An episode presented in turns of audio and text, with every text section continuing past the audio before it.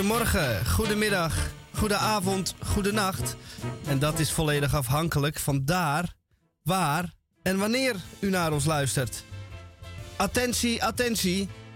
Het Dieperik hitteplan is nog steeds van kracht. 33ste jaargang, aflevering 1715. Op vrijdag 19 augustus 2020. Het is de 230ste dag van 2022 en er zijn dus nog 135 dagen te gaan tot 2023. Overigens zijn er nog slechts 128 dagen tot kerst. Telt u mee? De uitzending van 2 tot 4 uur in Groot Amsterdam. FM 106.8 en de kabel 103.3. En natuurlijk achteruit luisteren via salto.nl. DPRCK wordt gemaakt in de nog steeds uh, beperkt geopende Pakhuis de Zwijger. Vandaag met de volgende onderwerpen. En niet noodzakelijk in deze volgorde. De DCVM. Een column van Mijn Hand. Krompraat onder de redactie van mevrouw de weduwe D. Den Denderen Edelenbos. En de Groene Amsterdammer. Deze week gelezen, zoals iedere week, door Tamon J. van Blokland. Tamon, Goedemiddag. Ja, ja, ja. Fijn dat ik weer ben. Heerlijk dat ik weer ben. Het is uh, donderdagmiddag en er valt altijd... Uh, nee, dit is natuurlijk op, op donderdagmiddag... valt ook de groene op, mijn, uh, op mijn mat.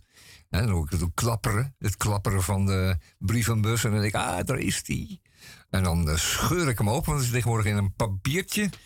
En ja, en dan, dan doen de, de, de onderwerpen zich vanzelf voor.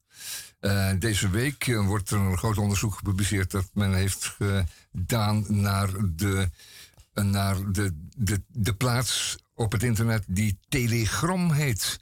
Een van oorsprong Russische, Russisch netwerk. Dat ooit is als baken van de vrijheid van meningsuiting en onafhankelijk van kapitalisme of overheid werd opgericht. Maar ja, dat komt dan wel uit verdachte bronnen. En het is een uitgebreid artikel. En ik heb vanmorgen met de redactie overlegd.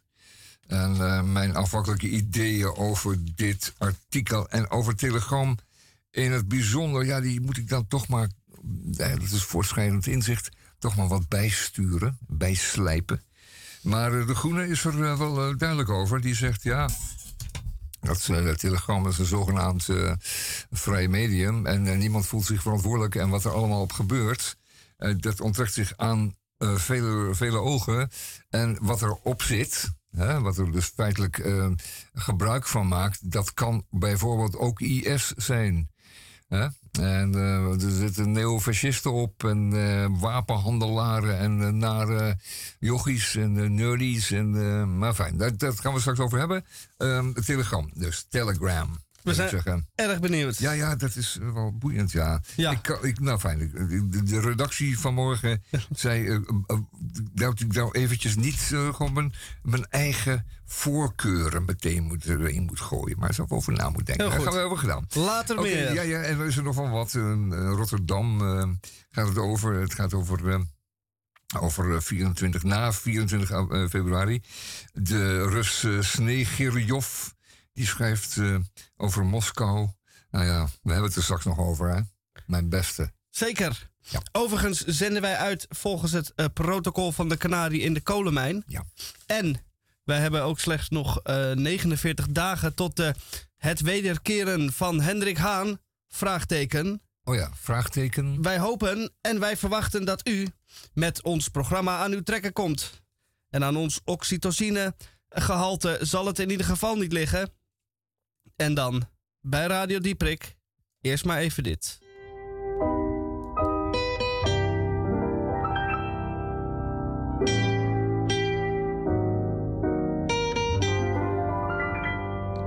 Ik zou je het liefste in een doosje willen doen en je bewaren, laat ik jou verzekeren voor anderhalf miljoen.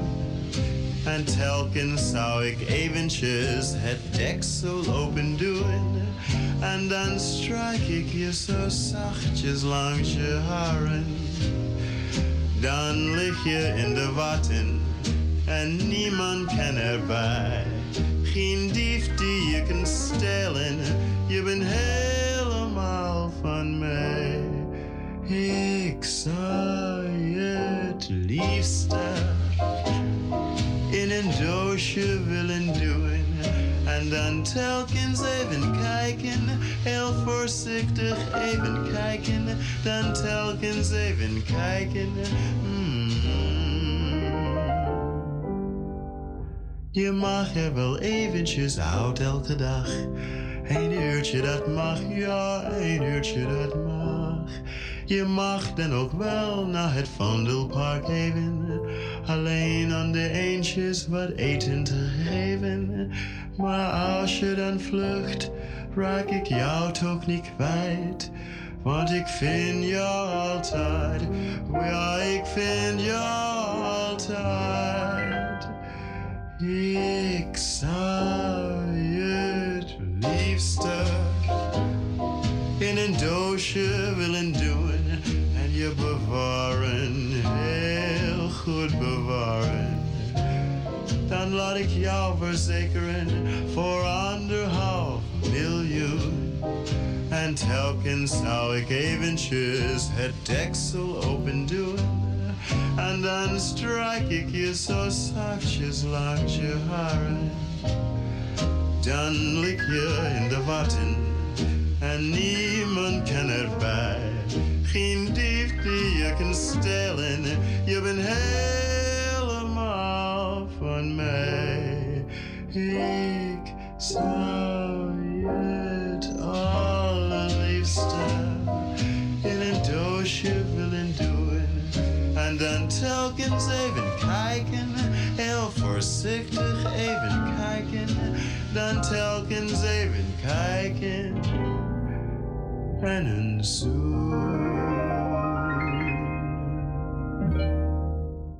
Ik moet eigenlijk eh, nog iets toevoegen aan eh, de opening. Ik ben namelijk eh, van de week naar de film geweest, wat ik vorige week had aangekondigd. En daar later over meer. De Dieprek film recensie. Oh, oh ja, dat doen we ook, hè? Ja. Dat doen we ook. Ja, we Ja, zijn van alle markten thuis. ja, dat doen we ook. En dan geven we ongesloten onze eigen mening over de film. Absoluut. Dus eh, zelfs al is hij eh, tranentrekkend slecht, dan vinden wij hem goed. Dat kan, dat kan zomaar, hè? En of het is een knokfilm die je denkt, waardeloos, dan vinden wij hem natuurlijk ook heel erg goed. Ja, en wat wij vooral doen is eh, ook eh, de eh clues en het einde verklappen. ja, ja. Want ja, hoeft u niet naar de film, want Ja, het, leven is al veel. zo duur. Dus als u dan gewoon U naar Radio Dieprik luistert, dan... En, en, en het feit alleen al dat we 9 van de 10 films gewoon echt KUT vinden, dat scheelt u ook in de portemonnee, hè? Dat zijn geen kleine bedragen. Dat gaat zo eh meijer per maand schelen voor u. Nou, Zeker. Ja, Ehm, ik ga het straks maar even over hebben. Maar ehm, dit eerste nummer eh, was van Annie M. G. Schmid. Eh, lang, lang geleden geschreven door haar. En wat een mooi nummer is het. En dat nummer, dat draaiden we eigenlijk voor de redactie. Die ook zijn best doet op afstand. Om ons op koers te houden natuurlijk. Klopt. Ja. Wij zitten hier namelijk in een geairconditionede studio, maar in de eh, redactieruimte is die er niet. En die zit op de bovenste verdieping onder een plat dak. Nou. En de ventilator is gisteren kapot zon, gegaan. en, ja, en de zon blakert erop. En anders moeten zij al dat, dat denkwerk verrichten. En ons- eh, nee, maar daar hebben we, voor hun hebben we dus dit liedje eh, Ja, even gedraaid, zodat ook zij. ze hebben het al warm, maar dat ze dit ook nog een beetje extra eh hartverwarmend werkt. Ja, ja, ja, ja. Ook al hebben ze het al zo warm. Oh, nee, zo zag ik dat niet hoor. Meer als een, een ode aan. Of een, Een soort, ja, een soort eh, zo van, wat zijn jullie toch heerlijk en goed bezig. En wat lief van jullie dat jullie zo met ons begaan zijn, van ons voor misstappen behoed. Oh, nee, nee, nee, maar goed. Nee, nee, jij ziet het anders. Trek je het wel heel erg eh, ver. Ja, nou ja, zo, eh, nodig. Zo diepzinnig ben ik niet. niet diepzinnig, man. Je bent alleen minder sentimenteel dan ik. Enfin, ehm Pirandello gaan we straks nog even over hebben. Een bijzondere schrijver. Dat zijn. Jongens, eh, de mensen die lezen, die zijn toch gelukkiger dan, dan, an- dan, ge- dan mensen die niet lezen. Dat kan toch niet, bijna niet anders. Dan moet je het anders vandaan halen. Pirandello, daar gaan we weer eens eventjes wat van opzoeken. Daar gaan we eens wat, wat van lezen deze week. Maar goed. Ehm, Dat komt straks hoor. Hier, kijk.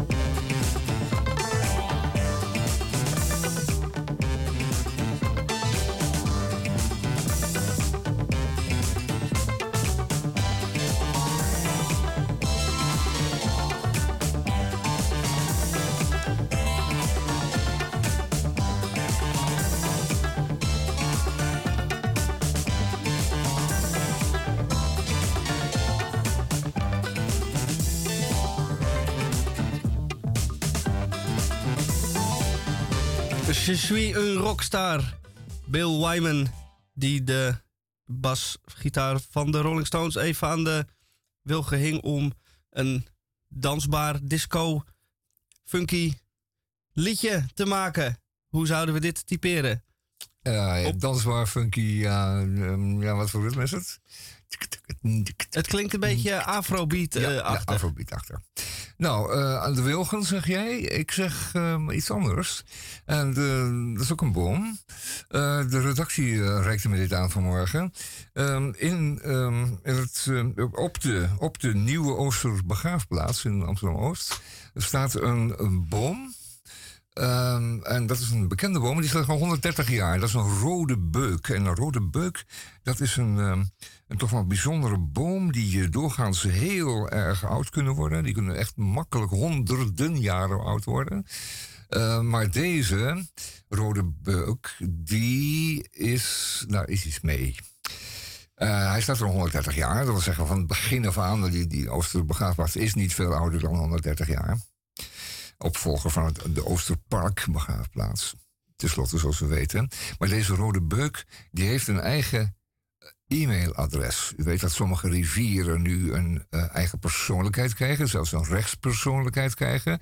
Dat er eh, steeds meer mensen zijn die zeggen van sommige stukken natuur verdienen dermate om bewaard en beschermd te worden dat zij als het ware een nieuwe status moeten krijgen. Ook misschien wel een juridische status. Eh, deze rode beuk die vindt van zichzelf dat hij zijn e-mailadres verdient, omdat hij zelf eh, zoveel jaren troost heeft gegeven aan de mensen om hem heen die onder hem schuilden als er een uitvaart was en die dan onder hem doorliep of tegen zijn stam leunden of op de bankjes zaten onder die rond de boom zijn aangebracht na de begrafenis. Maar deze rode beuk die is in grote moeilijkheden geraakt. Dat is namelijk, hij is aangetast door de, ehm, door de reuzenzwam. En dat is een parasitaire schimmel, agressief, die vooral zijn, eh, zijn wortels aantast. En dat is een, een schimmel die, eh, die niet te bestrijden is. Die zit in het wortelstelsel van deze grote rode beuk. Je kunt hem wel aantonen, maar je kunt er niets aan veranderen. De arme, arme boom is ten dode opgeschreven.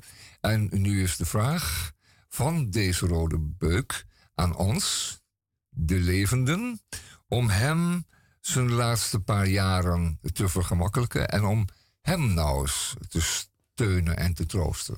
Dus dat is een. Terwijl hij dat. eh, ik denk dat een boom hij is, hè? Zou het niet? De boom hij? Geen idee. Nee, het is geen zij, hè? Nee, het is een hij waarschijnlijk. Eh, de- boom nu hij getroost mag worden door ons. Omdat hij altijd voor ons zijn best heeft gedaan. Door er te staan. En gezond en mooi te zijn. En ruimte te geven aan ons. Ehm, ik zal u eventjes het eh, e-mailadres van de boom even noemen. Eh, de Rode Beuk. En het e-mailadres van deze Rode Beuk is Rodebeuk aan elkaar. Het De Nieuwe Oosterbomenpark. Het De Nieuwe Oosterbomenpark. Dat is het eh, e-mailadres. Een hele Rode mond beuk. vol. Het De Nieuwe Oosterbomenpark. Eh Bomenpark slaat natuurlijk op het feit dat eh, de Nieuwe Ooster als begraafplaats ook een arboretum is. Een, eh, een mooie verzameling, of zeker een flinke verzameling van eh, heel veel te onderscheiden bomen, verschillende bomen. En ehm, bomenpark of arboretum. Rodebeuk, het De Nieuwe Oosterbomenpark. Nou, dat neem ik toch wel aan, ja. .nl natuurlijk, ja, vanzelfsprekend. Voor de volledigheid. Ja, ja, ja, uiteraard. .nl. .nl. Goed, dan is dat ook weer even gebeurd. En ik hoop dat we volgende week iets meer kunnen melden over deze rode beuk. Dat zou leuk zijn. Ja, ja, ik heb, eh, we hebben plannen. Uh, die aangaande. Daar hoort u nog wel. Wat in het vat zit, verzuurt niet. Nee, absoluut. Nee, dat is een beetje een platitude, maar dat is wel zo. Enorme platitude. Ja, enorm, ja. Enorm, bijzonder groot maar dat ook. is ook mijn, eh, Ja, dat is ook een beetje onze kracht, hè? onze kracht. Ja, dat is onze kracht. En dat kan vrijdagmiddag kan het ook met groot gemak worden geuit. Want eh, het is toch vrijdagmiddag. De vrij Mibo is bijna begonnen. Eh, de mensen zijn het zat die hele week achter die en of voor de computer, of zeggen wij achter of voor, maar in ieder geval de in de buurt van op. Ja, op is het nog allerbeste. En moeten moeten eh, zoomen met uw collega's. In plaats van lekker op kantoor moest u zoomen thuis. En eh, dat gaat ook een beetje tegenstaan.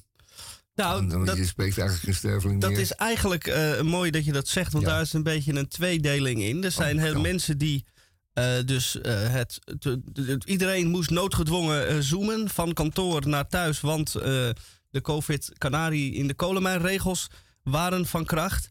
En eh, je ziet dus dat er mensen zijn die daar eh, eh, helemaal klaar mee zijn, dat spuug zat waren en graag weer naar kantoor wouden. En eigenlijk ook gewoon het ritje naar kantoor misten in de bus, in de tram of op de fiets of in de auto. En gewoon het hele gedoe van heen en weer en daar zijn Ja. en het koffiezetapparaat en tegenover je collega's zitten. En dan heb je dus de andere groep mensen die het heerlijk vond thuis om hun eigen eh, kopje thee met eh, munt en ahornsiroop, want dat hebben ze niet op kantoor. En eh, lekker met het dekentje Ja, in je ochtendjas voor de- televisie, voor, de computer zelf- te gaan ja, zitten ja. en dan lekker de meeting thuis te doen. Dan hoef je niet meer naar kantoor. Dus dat is eigenlijk een enorme schisma in het kantoorwezen heeft er plaatsgevonden. Ja, en dat is ehm, wel een beetje klein beetje opgepikt door diverse bazen. Die staan het hun personeel toe, of eh, in sommige gevallen zelfs eh, verbieden hun personeel om al te vaak naar kantoor te komen. Maar goed, eh, er zijn er toch nog velen die worden gewoon geacht om naar kantoor te komen tijdens ze het niet willen. En er zijn er nog weer halve volkstammen die geacht worden thuis te werken. Maar het schijnt dat één ding zeker is: thuiswerken is een stuk efficiënter. Het scheelt een groot aantal reisuren, oude hoer, oeren, eh, koffieapparaat, hoekjes, oeren. Ehm, Ja. Maar dat wordt niet algemeen gedeeld. Het is, het is eh, een beetje ambigu, om het zo te zeggen. Goed, nou fijn, dan hebben we het ook weer gehad. Ja. We hebben natuurlijk, we hebben natuurlijk in zijn algemeenheid. Oh, oh, wacht even, dan kom ik ook meteen. Nee, dat, dat is een mooi bruggetje. Zullen we eerst wat muziek doen? Dan, kom, dan, dan, maak ik zo Is dat zo? Een zo'n poortje, een prachtig-. Nou Een laat je de bruggetje. mensen in... eh, Oké, dan maak ik dit bruggetje ook nog even meteen. Een houten bruggetje is het. En wel het volgende. Werd me, moet ik eerlijk over zijn. eh, Ook eh, de redactie was erg, eh, erg actief vanmorgen. En die reikte me het volgende aan. Ehm, het bestaat in Nederland niet dat je op het internet als burger een formulier kan aanvragen waarin je meldt dat je uiterst tevreden bent, gelukkig en happy met eh, een bepaalde ambtelijke handeling of zelfs met een bepaalde ambtenaar in bijzonder. Dus eh, je bent goed geholpen, het ging vlot. Je, je, je, kreeg precies wat je verwachtte in no time. Het kostte niet veel geld. Ehm, en je bent de betrokken ambtenaar die voor jou goed werk heeft verricht. Of eh, groep ambtenaren die voor jou goed werk hebben verricht. eh, heel erg dankbaar. En je bent gewoon. je kunt dan op het formulier je tevredenheid uiten. Kijk, En dan niet met zo'n met zo'n laf kolommetje van 0 tot 10. Nee, gewoon eh, alleen maar 8 en 9 en, eh, en, en 7, 8 en 9. Weet je wel, niet, en dan niet weer 4 en dat is weer een klachtenformulier. Nee, het is geen klachtenformulier. Het is een formulier om je tevredenheid, om je compliment uit te delen. een schouderklopjesformulier. Ja. Ja, bestaat niet.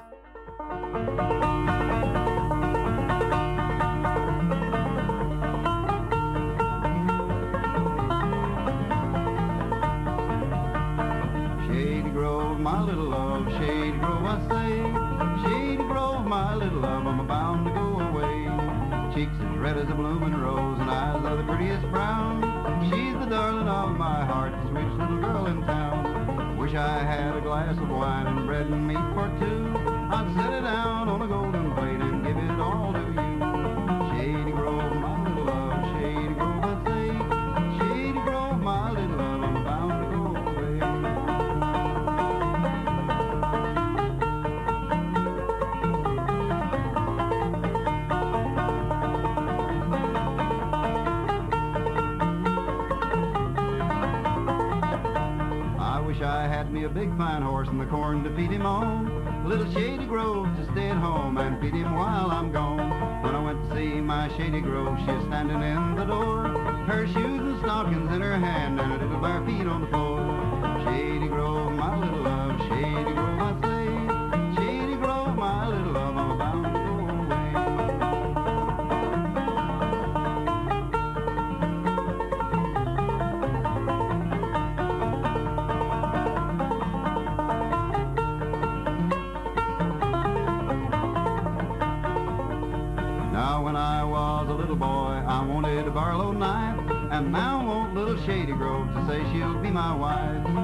from pretty little Shady Grove as sweet as brandy wine. And there ain't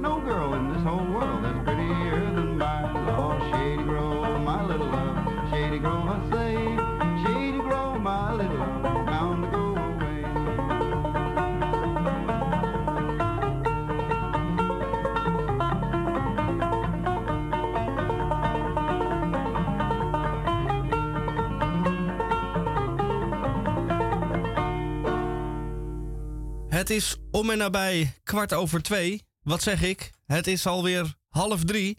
Dus het is meer dan de hoogste tijd voor Tamonier van Blokland en zijn Groene Amsterdammer.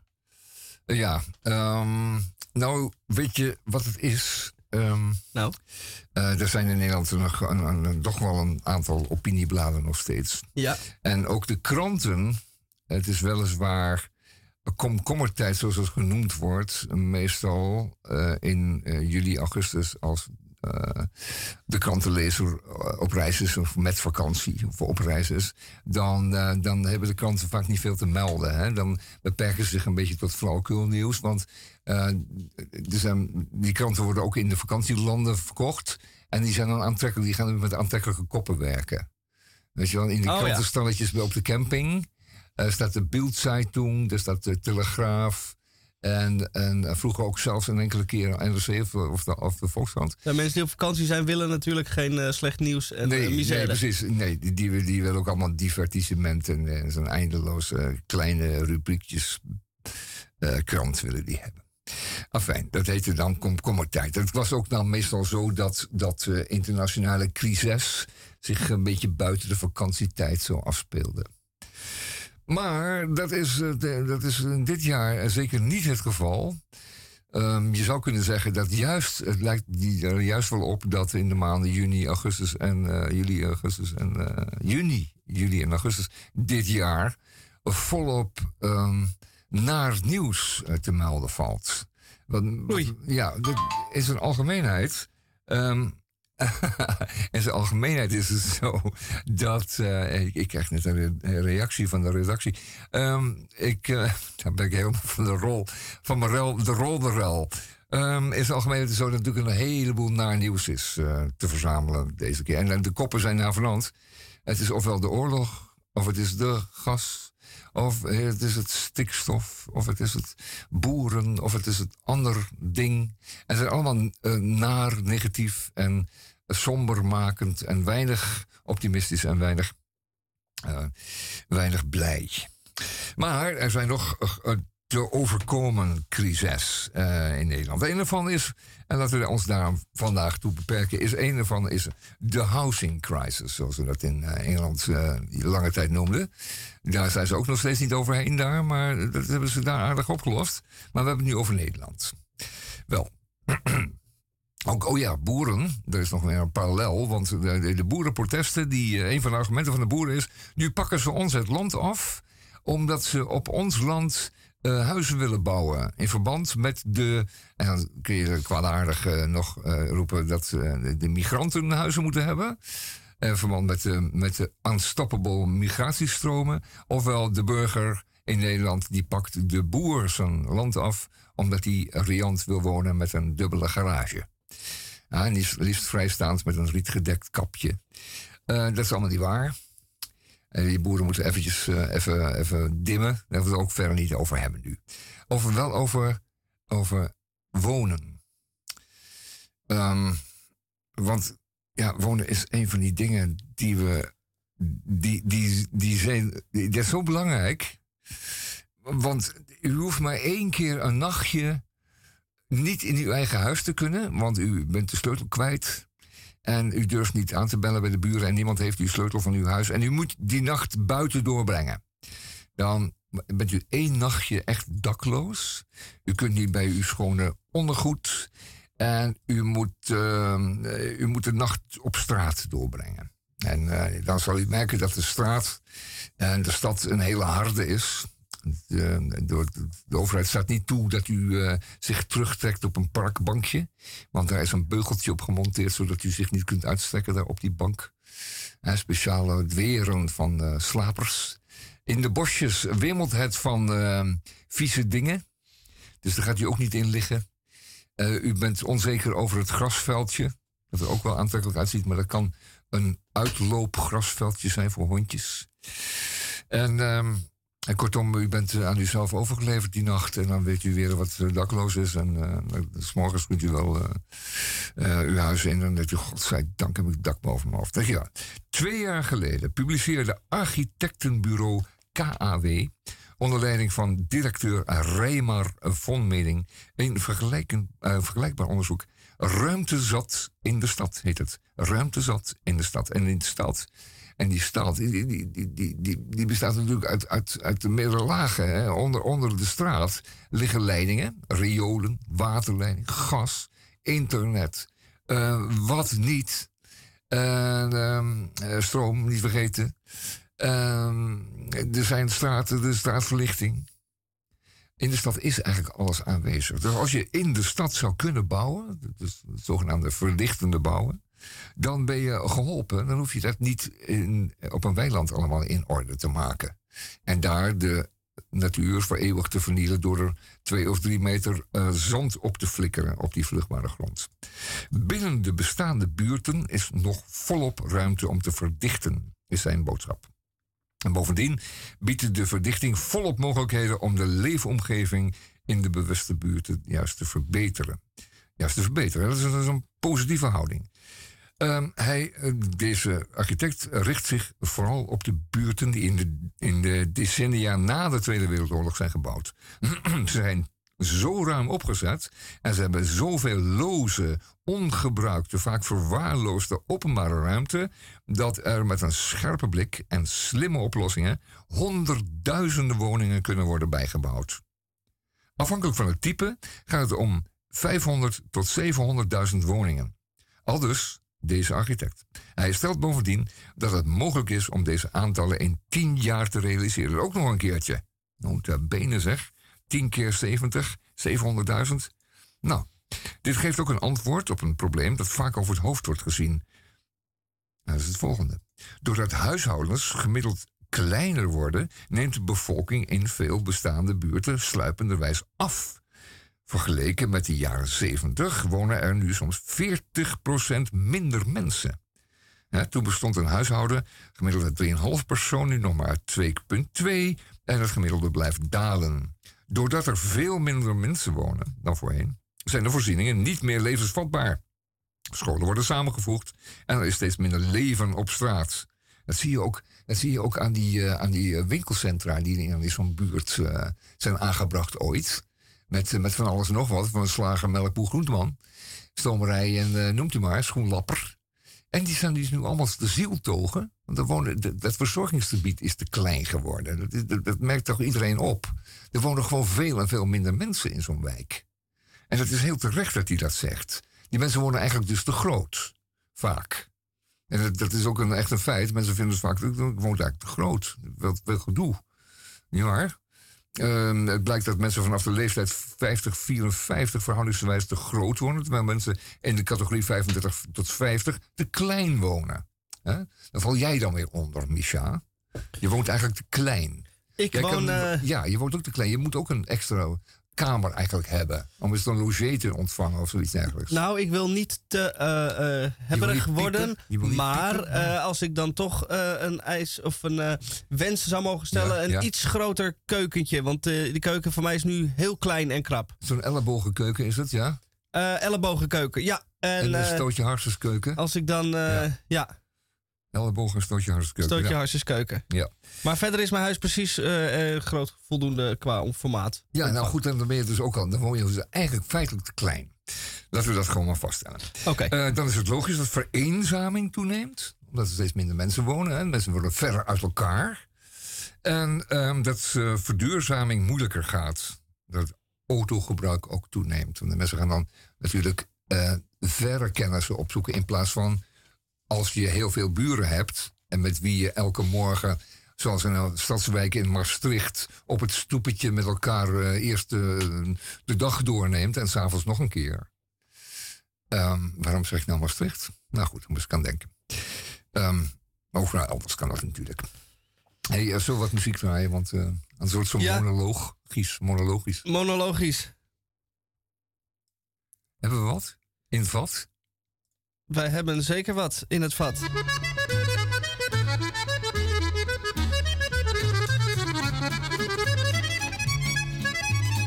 T'as voulu voir Vierzon et on a vu Vierzon. T'as voulu voir Vesoul et on a vu Vesoul. T'as voulu voir Honfleur et on a vu Honfleur. T'as voulu voir Hambourg et on a vu Hambourg. J'ai voulu voir Anvers, on a revu Hambourg. J'ai voulu voir ta sœur et on a vu ta mère. Comme toujours. T'as plus aimé Vierzon, on a quitté Vierzon. T'as plus aimé Vesoul, on a quitté Vesoul. T'as plus aimé Honfleur, on a quitté Honfleur. T'as plus aimé Hambourg, on a quitté Hambourg. T'as voulu voir Anvers, on a vu que c'est Faubourg. T'as plus aimé ta mère, on a quitté ta sœur. Comme toujours. Mais je te le dis, je n'irai pas plus loin.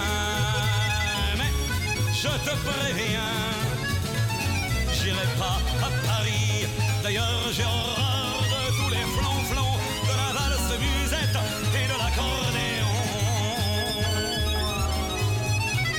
voir Paris, on a vu Paris. T'as voulu voir du tronc et on a vu du tronc. J'ai voulu voir ta sœur, j'ai vu le Mont Valérien. T'as voulu voir Hortense, elle était dans le Cantal. Je voulais voir Byzance et on a vu Pigalle à la gare Saint-Lazare. J'ai vu les fleurs du mal par hasard. T'as plus aimé Paris, on a quitté Paris. T'as plus aimé du torrent, on a quitté du torrent. Maintenant je confonds ta sœur et le Mont Valérien De ce que je sais d'Hortense, j'irai plus dans le Cantal Et tant pis pour Byzance, puisque j'ai vu Pigalle et la gare Saint-Lazare C'est cher et ça fait mal au hasard Mais je te le redis, chauffe Marcel, chauffe Je n'irai pas plus loin Mais je te préviens, caille, caille, caille Le voyage est fini D'ailleurs j'ai horreur de tous les flonflons De la valse musette et de l'accordéon Chauffe T'as voulu voir Vierzon et on a vu Vierzon. T'as voulu voir Vesoul et on a vu Vesoul. T'as voulu voir Honfleur et on a vu Honfleur. T'as voulu voir Hambourg et on a vu Hambourg. J'ai voulu voir Anvers, on a revu Hambourg. J'ai voulu voir ta sœur et on a vu ta mère. Comme toujours. T'as plus aimé Vierzon, on a quitté Vierzon. Chauffe, chauffe, chauffe. T'as plus aimé Vesoul, on a quitté Vesoul. T'as plus aimé Honfleur, on a quitté Honfleur, t'as plus aimé Hambourg, on a quitté Hambourg, t'as voulu voir Anvers, on a vu que c'est faux pour t'as plus aimé ta mère, on a quitté sa sœur. Comme toujours, chauffez les gars, eh, mais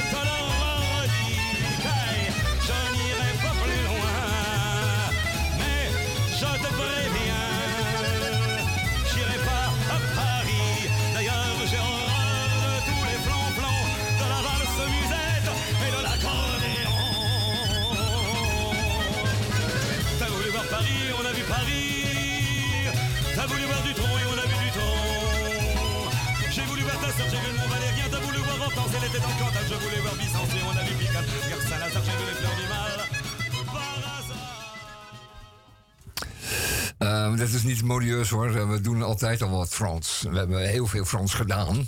En niet omdat het opeens weer hip is of zo. We doen altijd al Frans. Ehm, goed, luisteraars.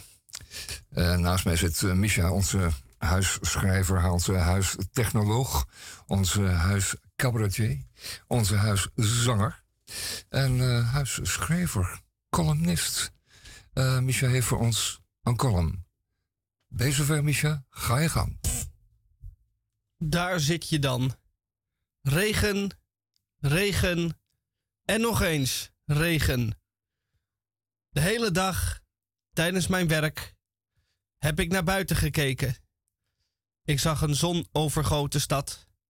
Ik voelde de warmte. Ik zag vrolijke mensen genietend van het weer. Het lekkere weer. Weer mocht ik kijken.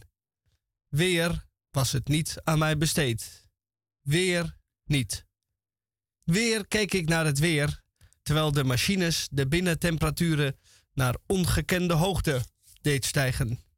Straks, straks, dan is het mijn beurt. Straks, wanneer ik klaar ben, dan ga ik genieten. Straks ga ik tegen werknemers van een nog nader te bepalen tent zeggen: Doe dit en ik wil dat. En de tijd schrijdt voort. En de zon wordt gevangen in een dikke laag wolken. Grijze wolken. Boze, grijze wolken. Je kunt je buienradar erop gelijk zetten. Ik ben vrij en het gaat regenen. Het is de straf van de weergoden voor iets wat ik ooit gedaan heb. Iets wat ik niet meer weet. De dag die je wist dat zou komen is eindelijk hier. Ik trek de deur achter mij dicht en ik ga naar buiten. Ik moet rennen naar de dichtstbijzijnde parasol om droog te blijven doen.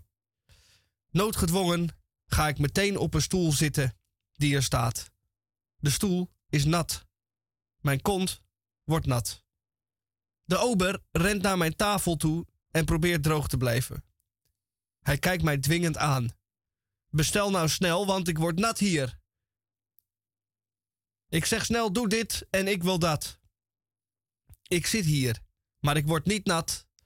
En daar zit je dan, op een verder leeg terras, voor je uit te staren. Door het gordijn van water zie ik twee koplampen en verder niks. Er is niemand, er is niks. Behalve regen. Daar zit je dan, eindelijk genietend van het mooie weer. Eindelijk.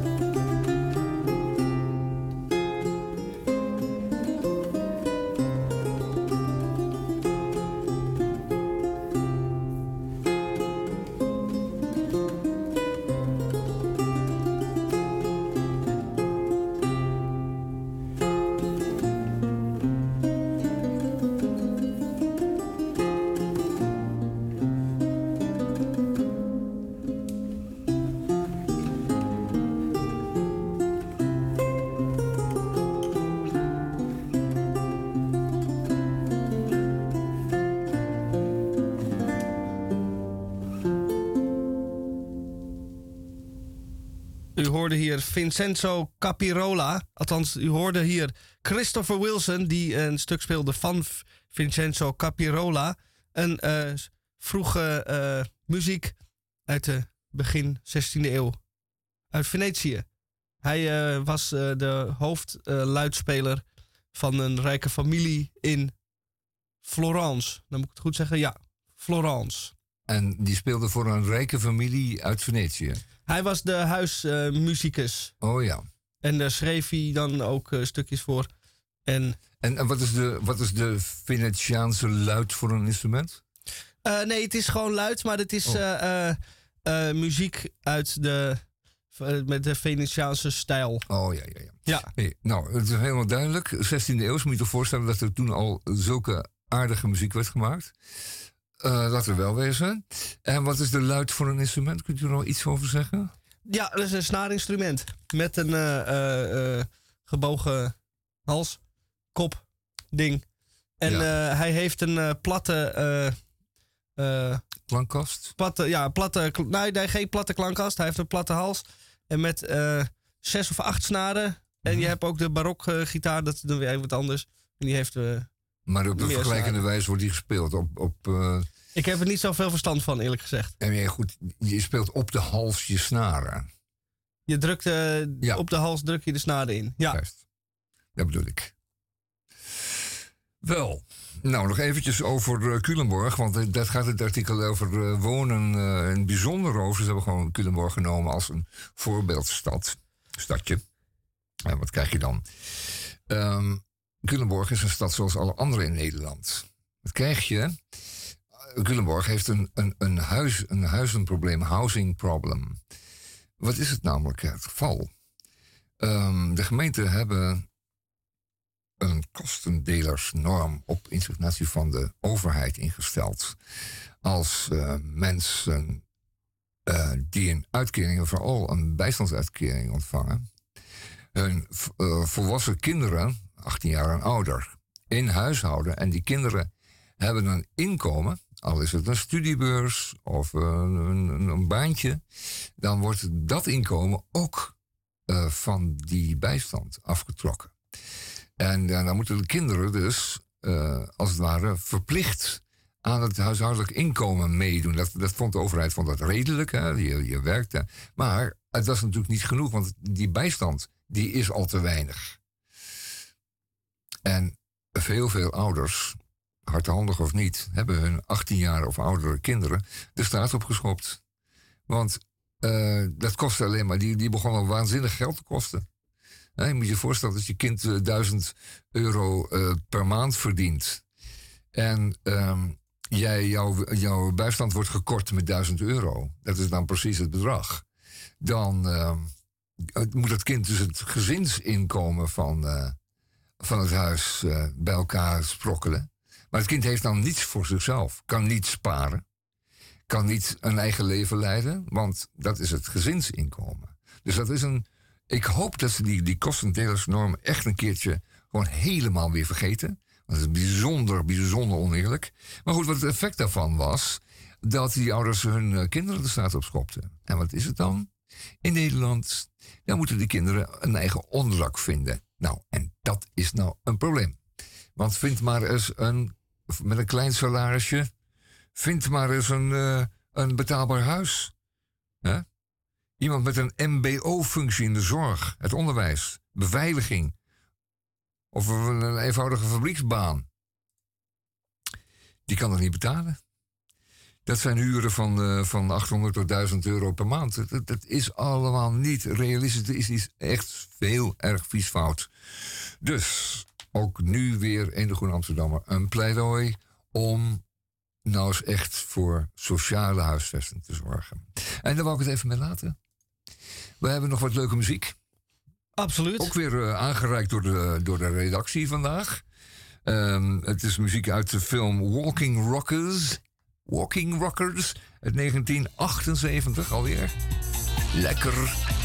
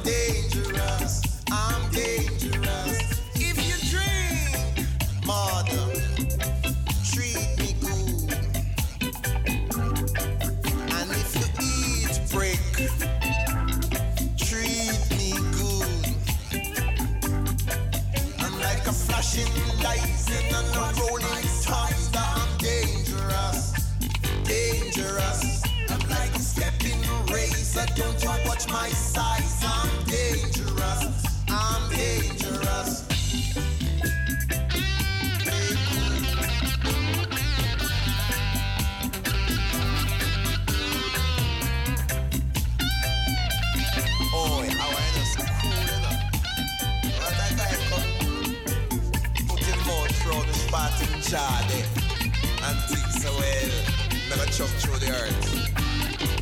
And I said, God is there. Now smile, man, and make your face stop hurt man.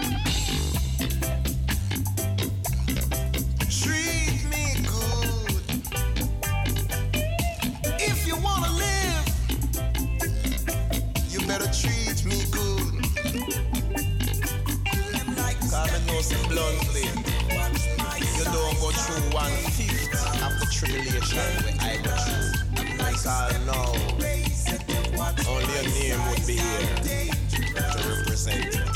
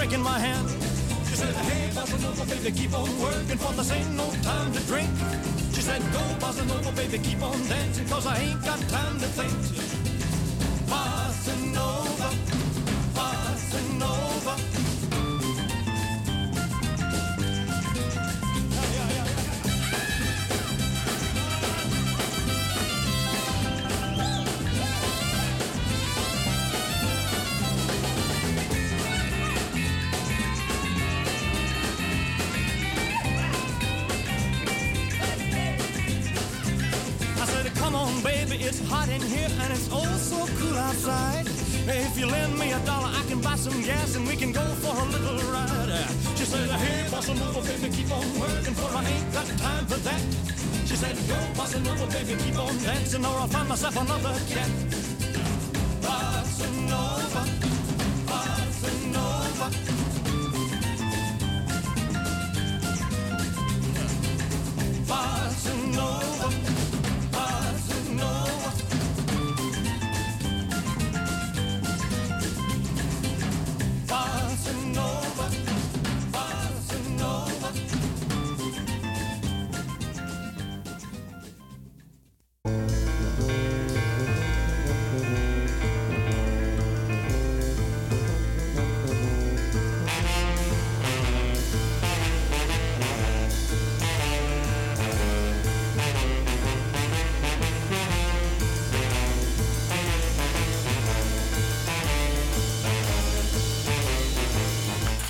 Goedemorgen, goedemiddag, goedenavond, goedenacht. En dat is volledig afhankelijk van daar, waar en wanneer u naar ons luistert. Attentie, attentie. Het Radio Dieprik hitteplan is nog steeds van kracht. Het tweede uur van 3 tot 4 uur. In Groot Amsterdam en elders. Radio Dieprik, wat hebben wij nog vandaag? Wellicht een krompraat onder redactie van mevrouw de weduwe D. Den Denderenbos. Wij hoorden de fax al ratelen, maar er kwam ook rook uit. Dus wellicht dat vandaag het blaadje niet goed doorkomt, maar wij doen ons uiterste best. Verder hebben wij nog de Dieprik filmrecensie. Die eh, ik ben afgelopen dinsdag in, eh, naar de film geweest in de bioscoop. Een Spaanse film, daarover later meer. Overigens eh, zenden wij uit, van, eh, uit eh, Pakhuis de Zwijger, die afgezien van onze studio verder hermetisch afgesloten is. Ik zag wel dat de boontjes in het koffiezetapparaat waren bijgevuld. Dus dat doen ze speciaal voor ons twee, denk ik. Want wij lusten wel een bakje koffie in die twee uur dat wij hier zitten. En bij Radio Dieprik, dan eerst maar even dit.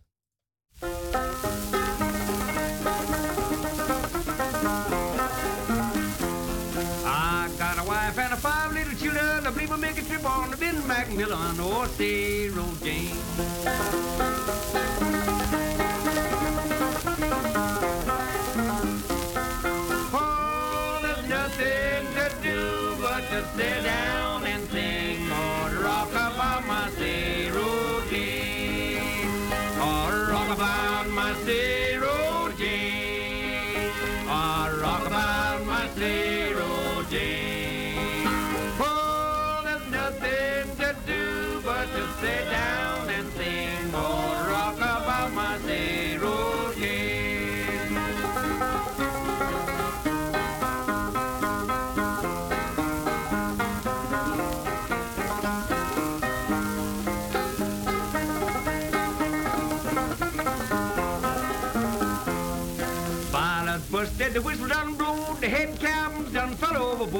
what they game.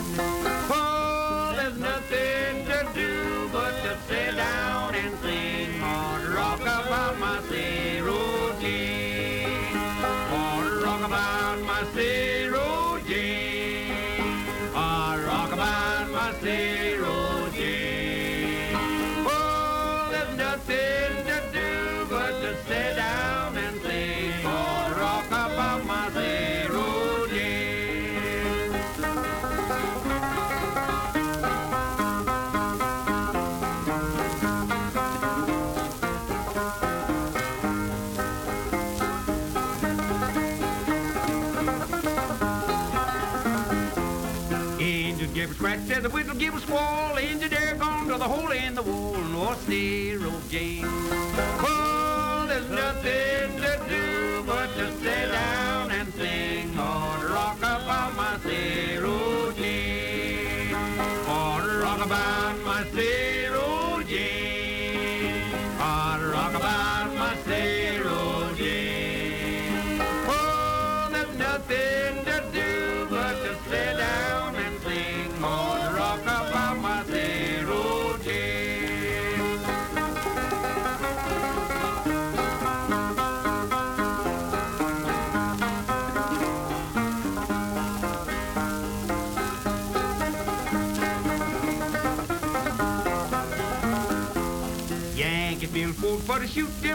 My musket's loaded and I'm gonna hold a level. North Sea Road Jane.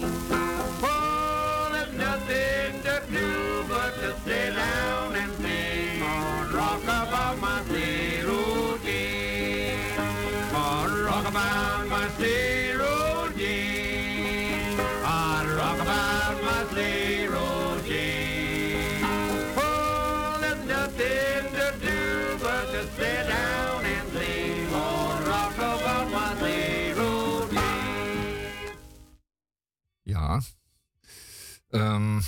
is zo dat ehm, deze week eh, wel van de 20ste, de 20ste augustus tot en met de 27 augustus hier in Amsterdam Dat heb je dan bij Amsterdam voor. Hè? Waarom dan woont u hier ook? Natuurlijk. Wat zo fijn is, deze stad. Het World Cinema Festival. Ehm, over de hele wereld eh, worden de films ingestuurd. En die hopen dan allemaal gedraaid te worden. Of een prijsje misschien te winnen. Het World Cinema Festival. En in Amsterdam zijn er eh, vier theaters. eh, die dan de komende week. Van 20 tot en met 27 augustus. eh, deze films gaan draaien. Deze films die komen uit Chili, Kazachstan, Marokko, Indonesië, Japan, Uruguay, Zuid-Korea en Haiti. Ehm, filmmakers uit die landen hebben films ingestuurd. En u kunt ze dan in de komende week ehm, in deze theaters gaan bekijken. Eh, het is goed te overzien. We hebben het over eh, eh, de oude Rialto, de Bali? Ehm, Oxville Cinema en Rialto VU op de VU. En ehm, en wat nog eentje. Kijken hoor. Rialto, de oude Rialto, Bali, Oxville Cinema en Rialto VU. Nou, deze bioscopen, die eh, draaien deze week deze films. En er zijn eh, een paar eh, aanraders. Onder meer een tweetal ehm, Chileense films. En die gaan allebei over een gevangenis. Ik denk, maar nou, een beetje een gevangenisfilm. Nee, maar dat is natuurlijk niet een Amerikaanse gevangenisfilm. Dat is geen standaard. Dat is natuurlijk een beetje een... een het zijn Chileense films. Dat moet je wel bedenken. Eh, vandaar eh, over Chileense toestanden. Dat is natuurlijk niet altijd zo mooi geweest. Maar het zijn buitengewoon aardige films. Eh, de ene heet Mis Hermanos Sueñan Despiertos. En dat betekent mijn broers dromen terwijl ze wakker zijn. Dat is eigenlijk de, de Spaanse vertaling is mijn broers dromen wakker zijnde. Zoiets dergelijks. Despiertos. Ehm, dat is een hele goeie. En er is er nog één en die heet, eh, eens even kijken. Die heet, eh, die heet Pacto de Fuga. Dat is een uh, fuga. Is een ontsnapping. En een pacto is een eh, samenzwering, als het ware een pact om gezamenlijk te ontsnappen. En dat is gebaseerd op een waar gebeurd verhaal waarbij, mm, eh, waarbij een eh, aantal gevangenen met behulp van één schroevendraaier, dat is het enige gereedschap dat ze hadden, een tunnel wisten te graven van 80 meter lang onder de gevangenismuur door. Moet je zich even voorstellen. Eh, dan moet je dus eh, een, een, eh, een, een gang in onder de grond. En dan moet je met een schroevendraadje moet je jezelf een gang hakken. En eh, denk nu niet dat het van die lekkere veengrond is, zoals we hier in Amsterdam hebben. Nee, dat is Chileense grond. Met stenen en stukken rots. En je moet er omheen. En uh, onder dus een, een enorme klus. En wat moet je met de stenen en het zand dat je eruit hakt uit de grond? Dat moet je in je zakken stoppen. En dat zand moet je zien kwijt te raken. En dat deden ze dan, en dat mag ik dan wel verklappen even. Dat deden ze dan, uh, ze loofden dat zand op de zolder van de oude gevangenis. Ook een prachtig film, een echte aanrader. Uh, vier theaters, zei ik al. Uh, de bioscopen hebben het moeilijk deze maanden, hè, want uh, er komen weinig mensen naar de bioscopen. Dat hebben we wel gemerkt, mocht u een keer gaan. Er zijn een paar mensen in de zaal. Zoals bij hartstikke goede films zitten er nog maar een paar mensen in de zaal. Um, het is niet alleen maar de gebruikelijke zomerslapte. Maar de bezoekersaantallen in de filmtheaters liggen nog altijd beduidend onder die van voor de coronapandemie. Um, het is zo gebleven. Uh, waren de zalen eerst moet je reserveren, een plekje. En nu kun je echt overal ten alle tijden naar binnen. Uh, des te meer reden om te hopen dat World Cinema in Amsterdam het redt en de oude droom van de film als verbindend element tussen de volken nog bestaat. Want daar hebben we behoefte aan op deze wereld, want er wordt aan alle kanten aangetrokken aan die broederschap, aan het verbindend element. En dat film of cultuur in zijn algemeenheid nou dat verbindend element zijn. Dus als u gaat, hè, dan toont u de belangstelling voor die World Cinema. En dan zal zo'n Chileense filmmaker zich gesteund voelen omdat Amsterdamse uh, bezoekers uh, de film bekijken en daar iets van vinden. Mooi vinden, of fijn vinden, of interessant. En uh, dat dient allemaal om ons aaneen te smeren als wereldbevolking. Want ik zei al, er zijn allerlei krachten werkzaam op het, eh, op het gebied van de, laten we zeggen, het veroorzaken van schisma's tussen de bevolkingen van de wereld, volkeren. Zijn eh, politieke machten die uit zijn op heerschappij over u. En eh, laat nou die World Cinema daar een beetje de zaak een beetje verbroederen. Dat we elkaar weer eens wat zien. Niet waar? Wat ik zei, Chili, Kazachstan, Marokko, Indonesië, Japan, Uruguay, Zuid-Korea en Haiti.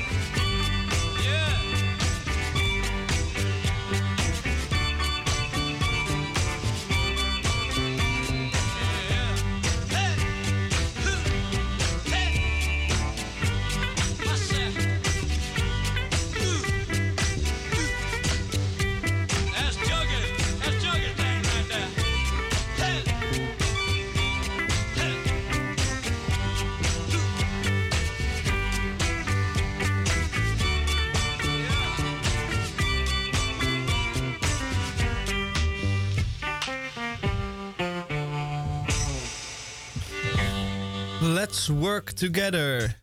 En eh, deze week is het eh, de World Cinema Amsterdam. Een eh, internationale filmfestival. Films uit de hele wereld. Die worden eh, getoond in een aantal bioscopen in Amsterdam. En denkt u daar bijvoorbeeld aan de film Casablanca. Eh, film uit Marokko van Nabil Ayoub. En dat gaat over hip-hop, de hip-hop cultuur en hoe daar eh, eh, door eh jongelui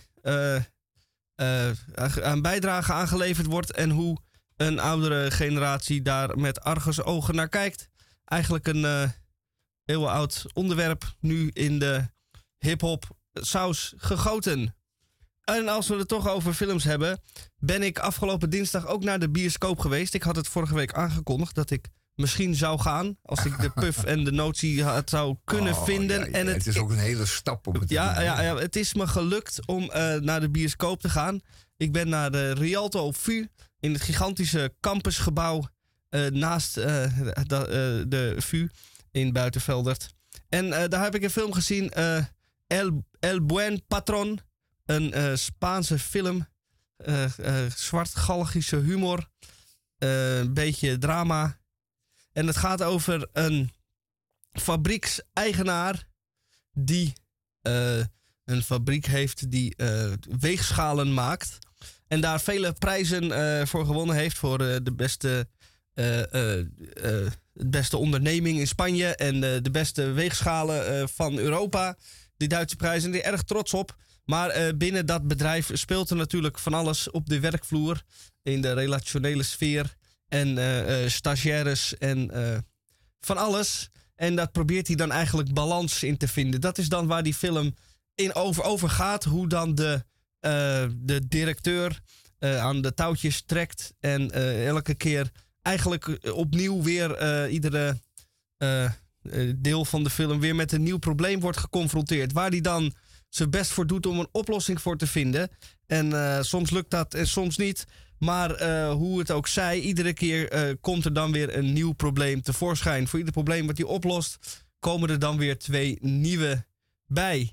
En ik heb mij wel vermaakt met die film. Hij was onderhoudend. Hij duurde twee uur. Eh, dat, eigenlijk vond ik hem net iets te lang. Maar dat moet ik zeggen dat ik dat eigenlijk met alle films vind. Bij 9 van de 10 films die ik zie, denk ik op zo'n 80%. Nou, dit vond ik wel mooi geweest. En dan komt er nog meer achteraan. Maar dat is misschien mijn eigen ongeduld dat ik eh, dat niet zo goed aan kan. Mijn spanningsboog wat kort. Maar ik heb hem uitgezeten, twee uur lang. We zaten maar liefst met eh, vijf mensen in de zaal. Ja, ja. Dus dat was eh, erg. Ehm, en het was ja, ook wel. wat, daar moeten we wat aan doen, jongens. Dus, nou, weet je wat? Nou, wacht even. Ik, ja. wacht even. Ja, ik, eh, ehm, eh, eh, het, het, het gebouw was verder eigenlijk helemaal leeg. Het café dat ging al dicht op het moment dat de film ging beginnen. Waren wij de laatste. Ik haalde nog een alcoholvrije Weizen eh, mee naar boven. En daarmee was ook meteen het café afgelopen. En eh, het verdere gigantische gebouw was helemaal leeg. Alle lokalen waren dicht. Alles was gesloten. Eh, zelfs de receptioniste was al naar huis. De enige die er nog wa- waren, dat waren wij, vijf bezoekers. En een vrijwilliger die bij de deur ons fijne avond wenste. En aan de vermoeide ogen te zien van die kaartjes knipper, knipster. Vond zij het ook wel welletjes en was het dolblij dat die film van twee uur afgelopen was.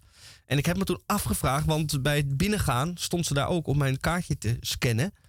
En eh, nou ja, twee uur later stond ze daar weer. Wat zou zij dan gedaan hebben in die twee tijd? Duimen draaien.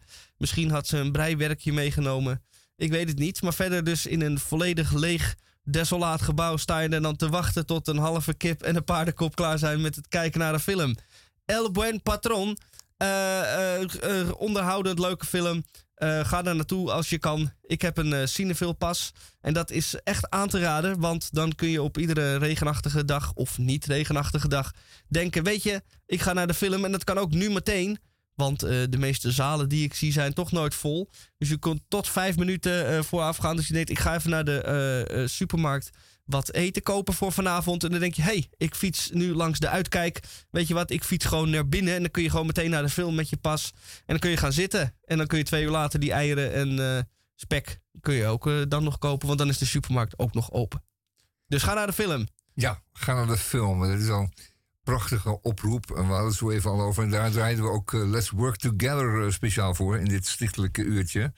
Want eh, we moeten die eh, bioscopen natuurlijk ook wel gewoon bevolken.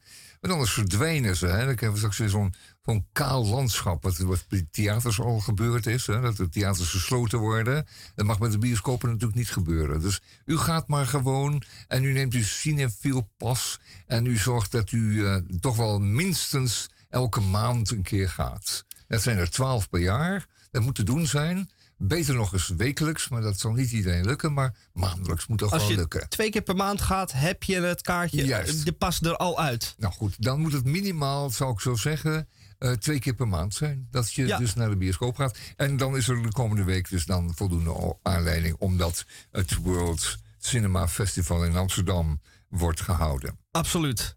En dan heeft u ook voldoende keuze. En dat zijn films die je anders niet ziet hoor. Nee, Het is zeker eh, niet. Het is, het is niet dat je denkt van nou, ik kan over een paar weken ook. Nee, dat kan alleen maar deze week. Want eh, de, rest van de, eh, de rest van het jaar draait de Hollywood in de bioscopen. En dat is niet altijd te hachelen, moet ik zeggen. Niet altijd. Nee, niet altijd. Zeker niet. Nee, er zijn eh, eh, flink, flink wat films. Eh, als u dat leuk vindt, kunt u eh, op, eh, naar de Rialto VU aanstaande zaterdag, morgen. Dat is dan de opening eh, night. Eh, daar wordt dan de film Nana eh, gedraaid. En eh dan zal er achteraf denk ik wel hapjes en drankjes. Ja, dat zal toch wel met Ja. opening night. Ja, want het is wel een klein beetje een voorwaarde dat wij graag willen als bioscoopbezoeker dat er ook in ieder geval een balietje open is voor een, een reepje of een, een Ja. blikje. Ja. Een, een eh, zuig eh, snoepje. Ja, een zuigsnoepje en een, en, een, en een blikje. Dat is wel het minste. Want we willen wel, maar het moet niet, ons niet en tegengemaakt een worden. krakend zakje. Nou ja, een krakend zakje, ja. Nou ja, daar hebben we het al een keer over gehad. Nou, dat wou ik een net zeggen, kraak, ja. precies. Laten we dat Dat- niet weer... eh, Ja, dit was verdorie een, een, een, een nat nachootje. Dus eh, dat was nog niet zo heel erg. Maar inderdaad, er zijn krakende zakjes bij. Goed, eh, oh, dat over, hebben we genoeg gezegd over cinema en over bioscopen? Absoluut. Alles, hè? Nou, we, gaan, we gaan er een terugkerende rubriek van maken. We zorgen dat u elke week dan in ieder geval geïnspireerd wordt... om een, keer een film te gaan bekijken die week. Laten we het maar zo doen. Ja. En dat iedereen dan eh, toch wel zich genoodzaakt voelt, een klein beetje schuld voelt ten aanzien van de cultuur in het algemeen. En eh, de bioscoop in het bijzonder. twee keer per maand. Eventjes naar de bios. Algemene cultuur, ja. En Wat, is het niet, wat zijn er niet de mooie films? En er zijn films bij die je jaren bijblijven. Wie nagaan. Dat je voor elf piek iets meemaakt wat je jaren en jaren en zo mogelijk nooit meer vergeet. Ja, zo'n film heb ik eh, onlangs eh, gezien. Ik ga met een eh, dame af en toe naar culturele Ja. instellingen. Dat kan een Ja. museum zijn. Dat Je kan cultuurbuddy. ja, maar. mijn cultuurbuddy naar theater Ja. of naar de bioscoop. En eh, we, zouden iets, we hadden iets afgesproken op een dag en ik was dat een beetje vergeten. Ik zei, ik zal wel zoeken naar een film. En toen de dag eh, zelf eh, herinnerde, zij zi- mij er nog aan. Dus zei ja, welke film heb je gekozen? En dacht ik, oh, oeps. En toen heb ik zonder nadenken gewoon in de mini-mutte een, in een bioscoop bij, die voor ons allebei makkelijk te bereiken is, een film uitgekozen. En inderdaad, dat was een film die je dan wel je leven lang bijblijft. Want Ah. wat was dat een eh, absurde eh, gebeuren? Het was een oude film. Ehm, dat was toen in het teken van de eh, uitbrekende oorlog in Oekraïne. Ging Criterion een aantal films over oorlog eh, eh, vertonen. En zo ook deze film, eh, When the Wind Blows, 1986. Eh, eh, Engelse productie, eh, op basis van een eh, eh, beeldverhaal. hebben ze daar een animatie van gemaakt. En het was een film die eigenlijk laat zien hoe een ouder echtpaar de, de vallende bom die aan, de aanstaande is, het aanstaande vallen van een bom beleeft. En begint met braaf de orders van de overheid op te volgen. En als ze dat doen, dan zal het wel goed komen. Maar dat komt het niet. En de spanningsboog, wat, dat is eigenlijk misschien wat mij het meeste bijgebleven is, ging van eh, gezapig en gemoedelijk naar zeer eh, eh, pijnlijk en donker en zwart. En er zaten eigenlijk geen hoogtepunten in. In die zin dat er geen apotheose.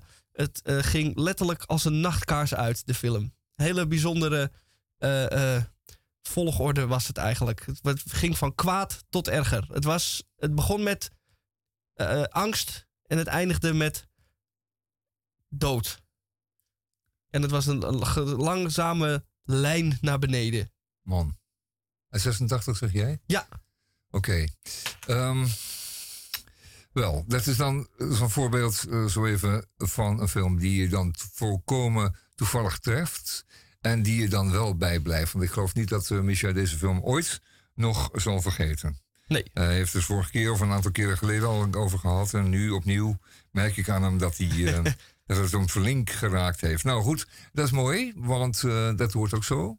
Ehm, dat is een film met inhoud. En eh, de komende week, zei ik al, eh, wellicht eh, zit er een bij die u nooit meer zult vergeten. Eh, dat, dan moet ik eventjes inhaken op die vraag van jou. Wat doet nou zo'n kaartjesknipper in de tijd dat ehm, jij eh, in de bioscoopzaal zit, geknipt en wel? Ja. Wat- gaat hij dan ook bijvoorbeeld die film kijken? Dat zou je al verwachten. Nou, het is eh, zo dat inderdaad die kaartjesknipper die film eh, ook gaat kijken. Want heel lang geleden, in de oertijd, toen werkte ik bij Bellevue Cinerama. Dat mag u wel weten, luisteraars. En die bioscoop is er niet meer, want nu is daar het eh De La Mar Theater voor in de plaats gekomen van Ome Joop. Maar daarvoor was er eh, een tweetal grote bioscoopzalen daar op diezelfde plaats. En ik werkte in de Bellevue Cinerama. Dat, is de, dat was de Cinerama-zaal. En dat was een, eh, een zaal met een, eh, gebogen doek. En dat, dat, dat, boek, dat doek was gebogen. Ehm, en dat bestond niet uit een, een, een, een aaneengesloten doek, maar uit allerlei, eh, uit een, een, een duizendtal verticale witte stroken, die dus in een, in een gebogen vorm eh, opgesteld waren. En die dan een eh, bioscoopbeeld gaven, een beeld gaven, wat als het ware zich om jou heen bewoog. Nee, boog. En letterlijk zet je in, in een gebogen scherm. En ehm, je moet denken, hoe projecteer je nou een film op een gebogen scherm? Eh, dat doe je door een asferische lens te gebruiken. En die lens die maakte dus dat filmbeeld ehm, weer recht. Dat filmbeeld dat werd op het gebogen doek geprojecteerd. En was dan weer helemaal recht. In de zin van horizontaal en verticaal recht. Maar ehm, wel helemaal om je heen gebogen. Dat is het, Cinerama-effect. En er zijn wel films eh, gemaakt in die, in, met dat systeem. Maar het was nogal duur, geloof ik, en omstandig om dat te maken. En je ziet ze ook nu veel meer, want nu wordt alles weer gewoon zoals altijd eh, op een vlak scherm geprojecteerd. En het is dan ook vaak een videoversie van de film. Hè? En wel een hoge kwaliteit, maar het blijft video en niet meer film. Maar dat was nog gewoon film op ehm, twee keer op 70 mm formaat. Eh, 70 mm brede filmbeeldjes, eh, horizontaal gepositioneerd. En daarnaast ehm, eh, magnetisch geluid. Eh, iets van vier kanalen. Uh, Bellevue. En wat was het nou? In die tijd werkte ik in de bioscoop. En ik zal het eventjes snel afmaken. En daar draaide, ehm, eh, daar draaide de beroemde film... ehm, en u heeft u ongetwijfeld ook allemaal gezien... En die speelde heerlijk in, in hele grote wijde woestijnen. met Peter O'Toole. En die film die duurde een paar uur. En ehm, we heeft hem allemaal gezien. Ongetwijfeld een keer, al was het al op televisie. Maar in de bioscoop heb ik hem, denk ik, in die weken dat hij draaide. Want hij draaide rustig een maand achter elkaar. En dan de middag- en de avondvoorstelling. Ik denk dat ik hem wel dertig keer gezien heb. Dat is een hele hoop. Lawrence of Arabia. Lawrence of Arabia. Maar dus eh, eh, antwoord 30 op, keer. op de vraag: wat doet zo'n kaartjesknipper dan Die tijdens kijkt de die film? film. Die kijkt die film 30 keer achter elkaar. Ja, maar dat, kijk, eh, ik kan me voorstellen dat in de oertijd het nog met allemaal fragiele eh, filmrolletjes ging. Die natuurlijk konden knappen en in de fik konden vliegen. En dan moest je natuurlijk permanent naast staan en hij, hij zijn. brak wel eens, hij brak wel. Maar nu drukken ze op een knop en dan begint die film te spelen. Eh, is het nog echt noodzakelijk dat je in dat hokje gaat zitten om te kijken of Nee, alles nee. wel goed gaat? Dat, dat heette de projectiecabine. En daar Juist. stond inderdaad een grote projector.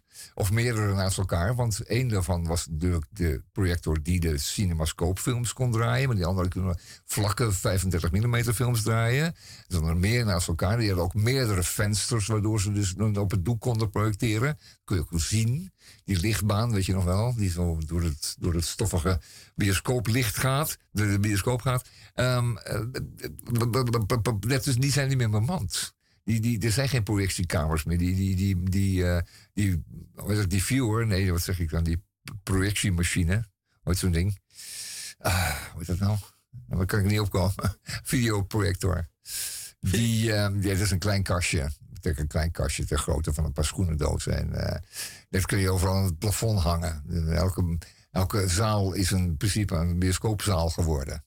Er zitten stoelen in en het is een bioscoopzaal. Het is niet meer, niet, meer die projector. En opa vertelt in dit geval, want ehm, die, eh, de, projectie, de projectielamp van zo'n eh, grote projector, die gaf enorm veel warmte af. Naast een heleboel licht, natuurlijk ook een heleboel warmte. En die moest worden afgevoerd. Dus die had het als een schoorsteen bovenop de projector.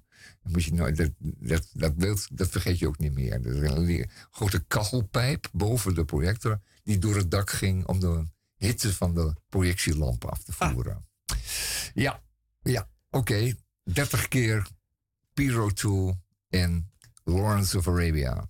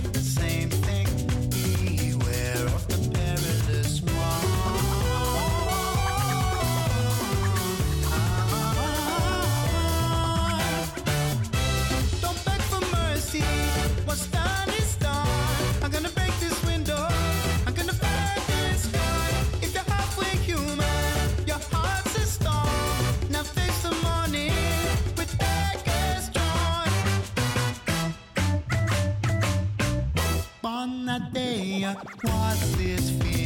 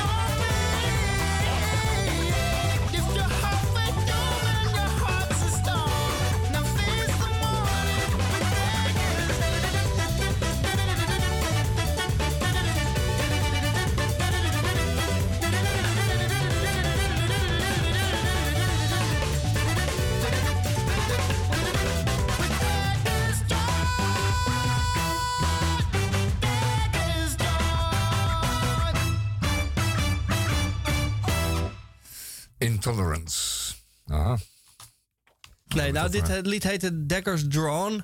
En wij hebben het, het, eh, tijdens dit eh, lied hebben wij het over de film Intolerance gehad. En het interessante daaraan was, de film uit 1916 het speelt zich af in Babylon. En eh, daar hebben natuurlijk allemaal tempels en zo gestaan. En Het toen, fictieve Babylon. het fictieve Babylon. Ja. En de- zo'n tempel hebben ze eigenlijk nagebouwd. Eh, tempelcomplex moet ik eigenlijk zeggen. In Los Angeles hebben ze een gigantische van hout eh, en gipswerk, Snel cement. snel cement, hebben ze een gigantisch eh, eh, tempelcomplex opgezet. Van, eh, nou ja, twee voetbalvelden groot en eh te hoog, eh, 20 verdiepingen hoog. Met olifanten en van alles en nog wat. En die film was een enorme flop. En die filmset, die heeft daar nog jaren in Los Angeles maar gewoon gestaan. Ja, maar ik kan me Niemand voorstellen, heeft hem afgebroken. Ja, nee, nee. Ik kan me voorstellen, als het een flop wordt, dan is het eh, opruimen van die filmset natuurlijk opeens een enorme opgave. Want waarvan moet je hem dan slopen? Hè? Ja. Als die film niks opbrengt, ja, dan is dat natuurlijk wel een burden. En dan zegt iedereen van ja, maar de, daar ga ik me niet mijn handen niet aan branden. Het heeft niets opgebracht en ik geef steek daar verder geen geld in. Ook zeker niet in een flop na de flop. Nee. Dus dat ding heeft er gestaan. Was dat midden in de stad of was het in Hollywood of op het terreinen van eh, West Hollywood? Het was eh, toen eh, nog enigszins aan de rand van de stad. Ja, ja, ja. En de stad is langzaam eromheen uitgebreid. Ja. En uiteindelijk is daar ook iets anders voor teruggekomen. Ja, ja, ja, ja, ja. Intolerance van W. Griffith. Ja, kijk er naar eh, als u wilt. Het duurt er wel eh, twee uur en tien minuten. Dus Wat is hij nog ergens te zien dan, die film? Nee, dat denk ik niet. Maar nou ja, wel, eh, de Oh. films uit die tijd, die kun je op DVD kopen in het Filmmuseum. en in eh, het AI Filmmuseum. Ja, is een winkeltje waar ze historische films verkopen. Ik weet niet of deze er ook tussen staat, maar daar zou het zomaar kunnen. En veel van die films staan eh, gewoon in zijn volledigheid op YouTube. En ik kijk even, en deze ook. Ja, Ach, 2 uur en 46 minuten. eigenlijk. Nou, dat kunt u nog bekijken. Kunt u thuis gewoon... eh, Maar hij zal niet voor niets een flop geweest zijn. Ik, was het niet zo... Was het, was het als een tokkie of niet? 1916. Nee, dat was zeker een eh, stille film Een nog. stomme film, ja. ja. We zien hier... Maar twee uur en 16 minuten naar een stomme film kijken, dat is ook wel wat. Dat moet je wel even Ja, uithouden, want ben je niet meer gewend. Ah, en het is lastig om het verhaal dan te ontdekken. Achter de story. En ehm, omdat het allemaal uit het beeld moet komen, is het ook wel eens een beetje overdreven. Dan zijn de gebaren zijn altijd zo, vind ik dan, van zo'n stomme film, altijd zo irritant groot. Als je dat kunt ondersteunen met wat dialoog, dan hoef je niet zo'n breed gebaar te maken. Nee, het is echt een... eh, verbazing moet veinzen met je armen en je handen in de lucht. Ja, dan wordt het allemaal een beetje... een andere manier van eh, Ja, spelen vraagt dat. Ja, ja. En er zijn inderdaad maar heel weinig eh, stomme filmacteurs en actrices geweest die de overstap naar film met geluid hebben succesvol hebben gemaakt. En vanwege dat gewoon andere, fundamenteel andere manier van acteren die ervoor nodig is. Ja, ja, ja. Oké. Nou, dat weet, Goed, wisten we ja. eigenlijk al, maar dat weten we nu opnieuw weer. Goed. Nou, dat is ons filmrubriekje. Laten we daar eh, de komende tijd maar eens eventjes... mm, Vooral omdat we, vooral omdat we natuurlijk onze cinemawereld moeten steunen. Vroeger deed, deed ik dat nooit. Hè. Dacht ik altijd van, die hele filmwereld, die draait zelf wel door.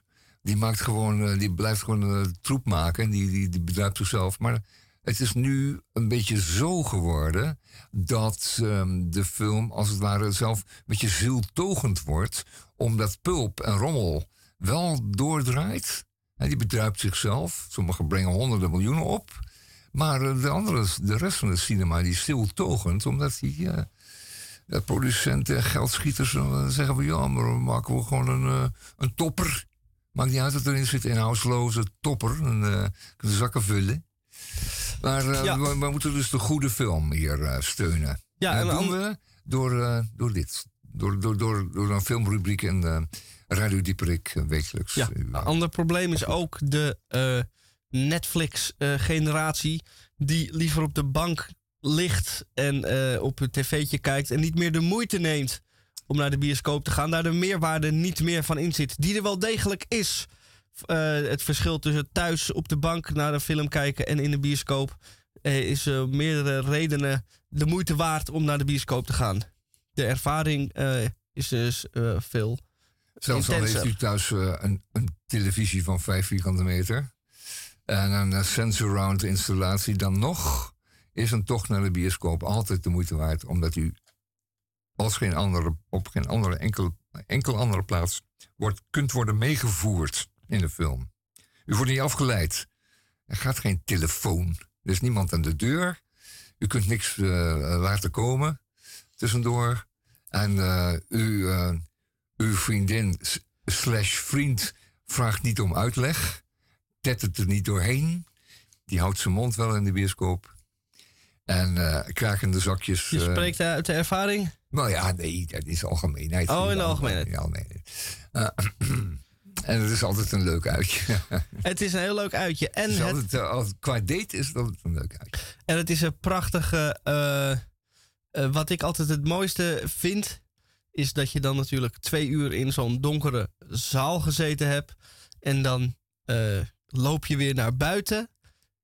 En dan, je hebt natuurlijk twee uur een, een film meegemaakt, een verhaal, een avontuur soms. Je hebt beleving, emotie, humor, lachen, huilen, alles. En dan loop je naar buiten en dan, eh, vooral bij de movies in de Haarlemmerstraat, daar race het verkeer weer voorbij. En ondertussen is het gaan regenen. Toen je binnenkwam, naar binnen ging, scheen de zon nog. En dan denk je, hey, het leven gaat nog door. En in je achterhoofd eh suist die film die je dan net gezien hebt nog even na. Terwijl je weer naar huis gaat. Ik vind dat altijd een prachtige ervaring. En dan- dat, dan realiseer je opeens dat je echt twee uur van de wereld bent geweest. Ja, precies. Ja. Dat is het. Ja, ja, ja. Dus, dus met andere woorden, onvergelijkbaar met uw eh, drie zits, vier zits, bankje, bank. Goed, nou fijn. We gaan het, eh, we gaan het doen. Elke week weer even een paar tips en eh, een bespiegeling daarover. We zijn een klein beetje aan het einde van het tweede uur gekomen. En we hebben nog een opdrachtje en dat is het kromwoord. En dat moet nog even langskomen. Als het er maar één, dan moeten we het even doen. Kijk, ja, is het muziekje. is dit eh, eh, prematuur om dit muziekje te draaien? Ja. Want ik moet eerst nog even naar de... eh, Naar de eh, fax? naar de fax lopen. Dus dan gaan we dat eerst doen. Dan draaien we wel even een eh, ander muziekje. Ja, maar het begint wel te nijpen. Ja.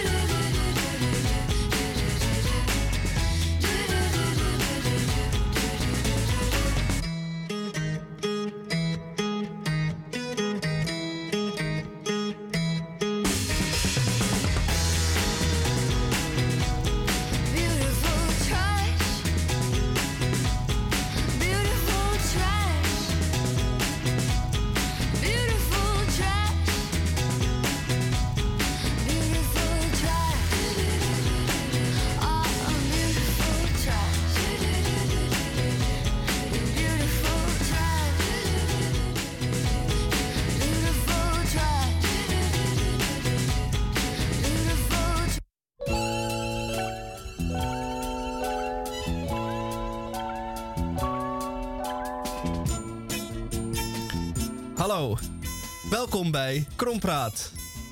Twee woorden één in Krompraat. En ik ben naar de faxmachine gelopen en er zijn zowaar twee hele Krompraat woorden uit de machine gerold. Ook deze week weer. En die gaan wij eens even voor u behandelen. En mijn linkerhand aan mijn rechterhand, Tamon, die eh, mag het spits afbijten. Eh, ja, eh, fijn, eh Micha, dat ik dat mag doen. En het is aan mij wel besteed altijd. Want ik, ik, ik, ben- ik struikel zelf altijd over mijn eigen woorden. En dan, dan heb je van die woorden die helemaal niet erg makkelijk uit te spreken zijn. Hypothekenbeet hebben we deze week. Hypothekenbeet. U hoort hem al. Tekenbeet zit erin. Hypotheek. Hypotheek, dat is een, je kunt een hypotheek nemen op een huis, maar ook op een schip. Hè, dat weet u wel. Je kunt overal hypotheken opnemen. Dat wil zeggen dat je het bezit dan verpand aan een eh, geldschieter die jou daarvoor in ruil ehm, een, geldbedrag eh, eh, geeft. Of ja, dan in ruil leent. Daar komt het meestal op neer. U gaat naar de bank en zegt: Ik wil een huis kopen, maar ik heb geen geld. Als u mij eh, dat, dat geld daarvoor het huis geeft, dan mag u het huis hebben. Een rare constructie eigenlijk, een idiote constructie. Want dan heb je een huis gekocht dan heb je het huis helemaal niet in bezit. Want dat is meteen direct aan de bank overgedragen hè, met die hypotheekverklaring. Dus die hebt helemaal niks. Je gaat die, die bank, die ga je nog jaren en jaren eh, betalen. En die bank die, kun, die kan daarvoor vragen rente. De zogenaamde hypotheekrente. En die kan daar kosten voor in, in, eh, in, in, eh, kosten, kosten voor rekenen. Die wil wat aan verdienen. Die heeft een hypotheekadviseur in dienst en een hypotheekafdeling, hypotheken. En eh, kortom, eh, die heeft helemaal niks. Een beetje, je hebt helemaal niks. Je bent een huurder. Je kan op het moment nog een keertje uitgelaten worden. Ook één maand te laat met je hypotheek. En je staat op straat. Hypothekenbeet. Nou, het mooie van een tekenbeet is dat je die eh, ongemerkt krijgt van een klein spinachtig diertje. Een enkele millimeters doorsneden. Als je door de bosjes eh, loopt, dan kan die zomaar op je springen. Ehm, van een tak in je nek. En die bijt jou dan, begint uw bloed te zuigen, vult zijn lichaampje met jouw bloed. En ehm, omdat die ehm, in, je wonde, in de wonde spuugt die hij gemaakt heeft in jouw huid, eh, zal er ehm, wat, ehm, laten we zeggen, wat stolling, anti-stollingsmateriaal in jouw bloed komen. En dat maakt het voor de teken makkelijker om eh, jou, jou leeg te zuigen natuurlijk maar 1 cc, al met al. Maar toch heeft die eh, teken in jouw nek gespuugd. En eh, die teken die poetst zijn tanden niet. En hij kan daarmee eh, jou infecteren met een eh, vervelende bacterie die hij bij zich draagt. En die bacterie kan jou dan eh, besmetten. En die bacterie kan enorme ellende veroorzaken in jouw arme lijfje. Als je niet op tijd bij bent. Als je niet een grote lading antibiotica erachteraan spuit. De teek wordt bedankt. Hypothekenbeet. En eh, dat is een klein beetje zoals sommige mensen voelen dat ze door de hypotheekbank in de gazen en te gazen zijn genomen. eh, die als het ware in hun nek heeft gespuugd. Omdat ze eh, tientallen jaren nog afhankelijk blijven van die hypotheekbank. Nou, afijn. Hypothekenbeet. Dus- Prachtig. Ja, alsjeblieft. Ja, dan doe ik op de valreep ook nog even snel een kromwoord. Dat is de doorzondag. Wat is een doorzondag? Nou, het slaat een beetje op eh, de column die ik eh, juist eh, uitgesproken heb. Het feit dat ik de hele week naar buiten kijk en de zon zie en mensen zie genieten van de zon. En als het dan mijn beurt is, dan is de zon er niet meer. Nou, in dit geval bij de doorzondag is de zon er nog wel op de zondag. Maar dan moet het dus allemaal gebeuren op die ene dag. Het zon aanbidden en het br- bijbruinen. Eh, de bovenkant en de onderkant en de binnenkant en de bovenkant en de buitenkant. Alles moet eh gebruikt, doorgezond worden. Eh, en dat heeft nogal wat voeten in de aarde. En dat moet dus allemaal op die zondag. Want op de zaterdag moet iedereen naar pianoles en moeten de boodschappen gedaan worden. Heb je ook geen tijd voor de zon. Je hebt alleen op zondag tijd voor de zon. En dan moet je dan zo snel mee zijn. En zo doen dat je je volledige lichaam en geest moet eh, doorzonnen. Op zondag. Hoe? Het is wat. Hoe? Dan kom je nog niet tot rust. Nee, nee, nee, dat kan je wel zeker. En wij horen hier de stem van de king. En dat betekent maar één ding. Dat wij aan het einde gekomen zijn van deze aflevering van Radio Dieprik. Ik eh, geef een cliffhanger, een teaser voor volgende week. Dan doe ik iets muzikaals. Oh, fijn. Fijn, Misha. Eh, dat is jou wel toevertrouwd. Je bent tenslotte een eh, geëerd eh, gitaar en ook eh eh, viersnarig eh, s- eh, s- snareninstrumentspeler. Ja, het wordt De eh, geen van beide volgende week. Oh, geen van beide. Oké, maar tot meer niet. Tot volgende week. Keeps us apart. Suspicion, why torture me? Every time you call me and tell me I can't help but think that you're meeting someone else tonight. Why should our romance just keep on causing me such sorrow? Why am I so doubtful whenever you are out of sight? Suspicion torments my heart. Suspicion keeps us apart. Suspicion, why torture me?